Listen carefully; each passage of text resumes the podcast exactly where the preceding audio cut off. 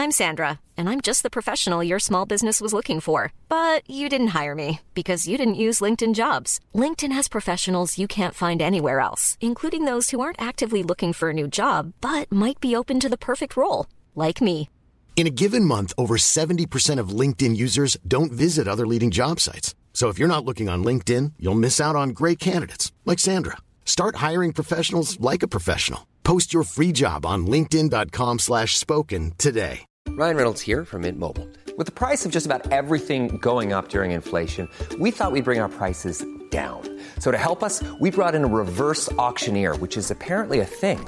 Mint Mobile unlimited premium wireless. Ready to get 30, 30, bit to get 30, bit to get 20, 20, 20, bit to get 20, 20, bit to get 15, 15, 15, 15 just 15 bucks a month. So, Give it a try at mintmobile.com slash switch. $45 upfront for three months plus taxes and fees. Promo rate for new customers for limited time. Unlimited more than 40 gigabytes per month. Slows. Full terms at mintmobile.com.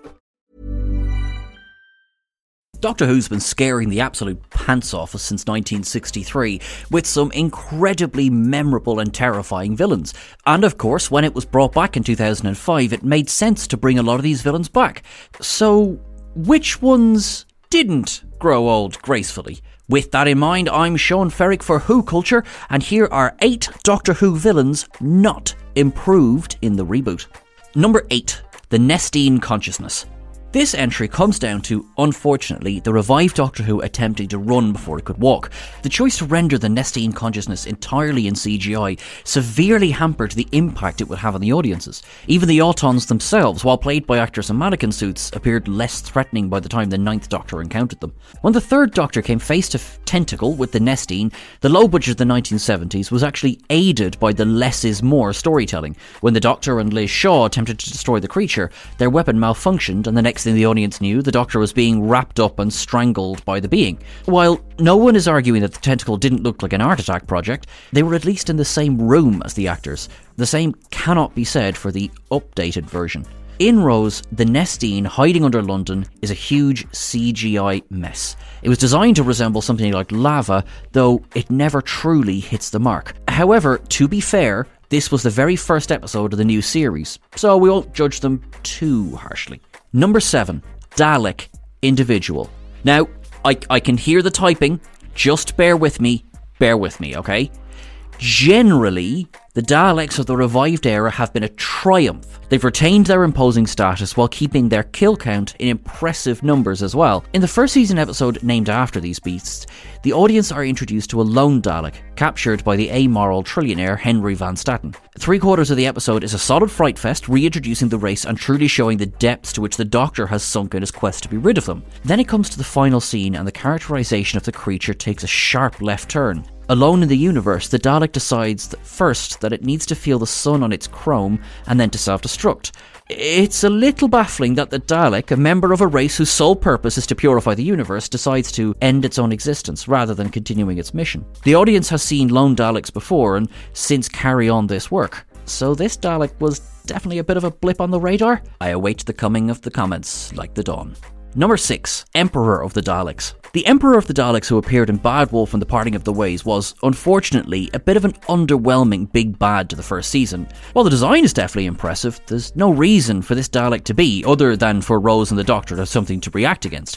While this may seem like a harsh critique, one must think back to the Emperor's previous incarnation on screen. There are at least two Emperors at any one time. In remembrance of the Daleks, Davros is revealed to be the acting as the Emperor to an offshoot group of Daleks. While this version may not look this flashy, thanks to the limited budget afforded to Doctor Who in the 80s, Davros himself has always been a far more compelling character than the creatures he created. The creature that faced the Ninth Doctor was another case of throwing everything at the kitchen sink at the screen, hoping that it would make for something fantastic. Yes, the design was awesome, and it was menacing, but no more menacing than the Daleks surrounding it. The next time that the Doctor encountered a government ship of Daleks, it was the Parliament in Asylum of the Daleks. There was no Emperor to be found, suggesting that even these evil beings had realised that bigger isn't always better.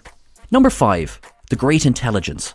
The Great Intelligence is a somewhat abstract idea, both corporeal and not, so its more frequent use during the 11th Doctor's era should have been a home run. While The Snowmen, The Bells of St. John, and The Name of the Doctor are all solid episodes, The Great Intelligence truly comes across as a bit of a weakling.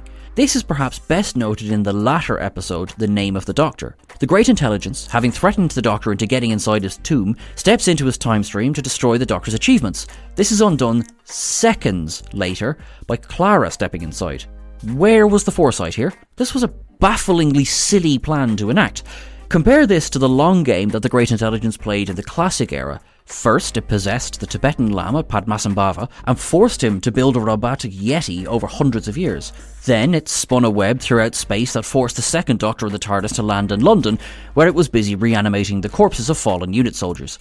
The Great Intelligence has a more physical and direct threatening nature here. The idea for the GI to become Wi Fi was incredibly interesting, yet the execution, unfortunately, didn't pay off. Number 4. The Time Lords. To be very clear, no one is about to say that Timothy Dalton wasn't spectacular as Rassilon in The End of Time Parts 1 and 2, and with the greatest of respect to Donald Sumpter, this has yet to be surpassed. However, there is a simple fact that is hard to ignore in the revival of Doctor Who. These Time Lords are idiots.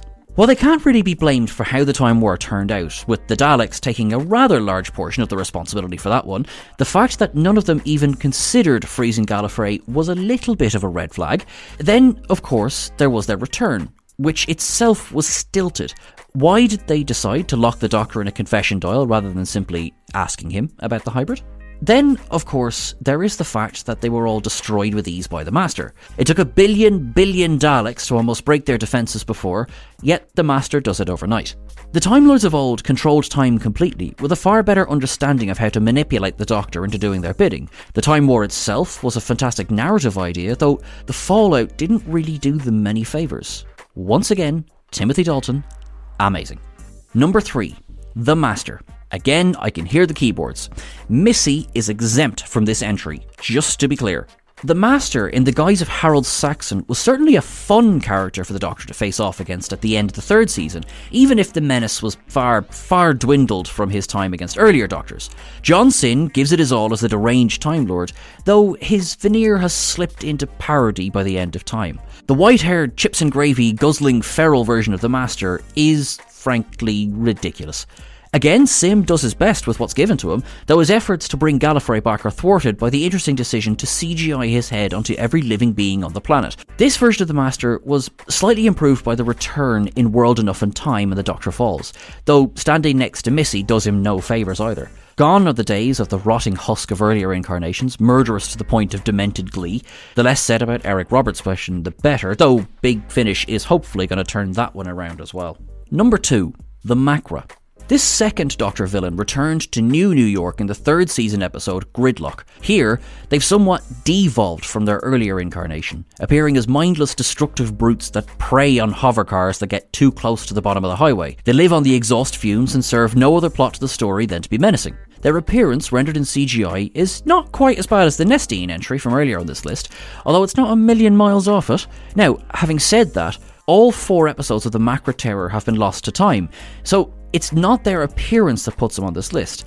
It's the fact that there is no point to them. In the Macra Terror, the colony that the Doctor, Jamie, Ben, and Polly find themselves on is an Orwellian nightmare, pushing people into contentment through fear of these beasts, along with mental conditioning. These creatures are genuinely frightening. In one of early Doctor Who's most child testing stories to air before the watershed, here they served a point and they were menacing. They absolutely should have returned in the revival, though the way they did was a very raw deal. Number 1. The Zygons.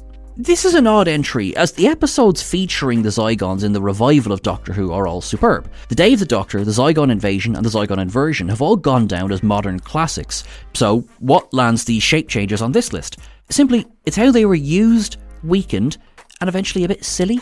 In The Day of the Doctor, they're more of a catalyst for the plot than anything else, so judging them there doesn't seem overly fair. In the Night Series two parter that features them, they are all suddenly desperate to be humanised to the point where they are no longer truly alien. Now, that as a theme is no issue at all, frankly, it's a big part of Doctor Who overall. However, the Zygons were a massively fun villain in the classic series.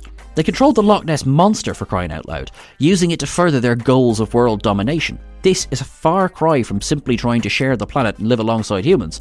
There could have been any old alien in the revival, as opposed to a shape changing villain who could have inspired true paranoia and terror.